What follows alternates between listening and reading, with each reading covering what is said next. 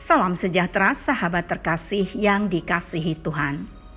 Kontemplasi bersama Evodia dalam episode ini akan merenungkan bersyukur atas berkat Tuhan. Sahabat terkasih, bagaimana saya mengukur berkat saya? Apakah saya membandingkan diri saya dengan orang lain? Apakah saya menghargai kebaikan Tuhan dalam hidup saya? Apakah saya masih menggerutu tentang hal-hal yang hilang dalam hidup saya? Berkat Tuhan dibuat khusus untuk saya. Tidak ada orang lain yang tahu apa kebutuhan saya, seperti halnya Tuhan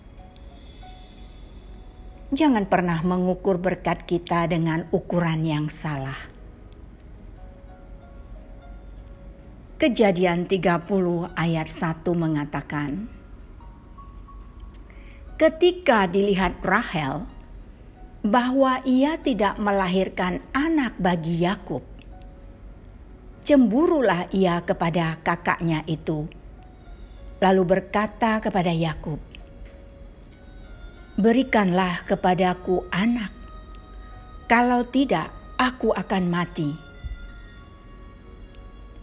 Sahabat yang dikasihi Tuhan, jangan terganggu ketika orang lain diberkati.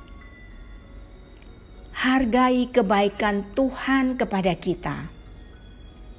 Dia tahu kapan dan bagaimana memberkati kita tunggu dan nantikanlah dia dengan iman. Tuhan memberkati.